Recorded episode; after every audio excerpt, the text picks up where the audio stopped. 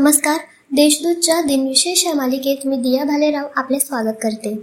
आज नऊ एप्रिल जाणून घेऊया आजच्या दिवसाचे विशेष. चला मग आजच्या दिवसाची सुरुवात करूया सुंदर विचारांनी.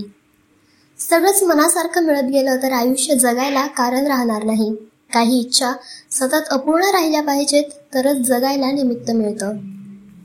अठराशे सदुसष्टमध्ये रशियाकडून अलास्का हा प्रांत खरेदी करण्याच्या प्रस्तावास अमेरिकेत एका मताने मंजुरी मिळाली. बहात्तर लाख डॉलर्सला हा प्रांत अमेरिकेने घेतला. एकोणीसशे चौऱ्याण्णवमध्ये सूक्ष्मजीवशास्त्रातील उल्लेखनीय कामगिरीबद्दल शास्त्रज्ञ पी एम भार्गव यांना आर डी बिर्ला राष्ट्रीय पुरस्कार प्रदान करण्यात आला. दोन हजार तीन मध्ये इराकचा हुकुमशहा सद्दाम हुसेनची कारकीर्द संपुष्टात आली. जुलै एकोणीसशे एकोणऐंशी पासून एप्रिल दोन हजार तीन पर्यंत ते पदावर होते.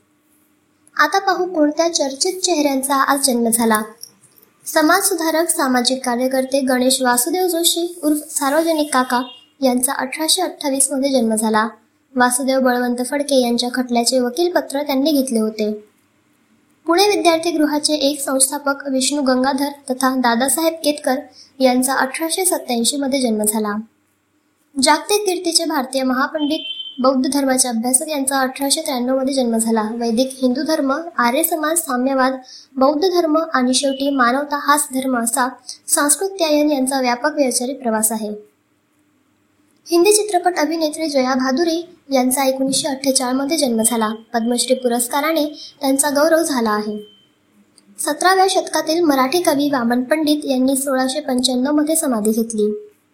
स्वातंत्र्य सैनिक तेलंगणाच्या लढ्याचे प्रवर्तक तसेच भारतीय कम्युनिस्ट पक्षाचे सरचिटणीस चंद्र राजेश्वर राव यांचे एकोणीसशे चौऱ्याण्णवमध्ये निधन झाले.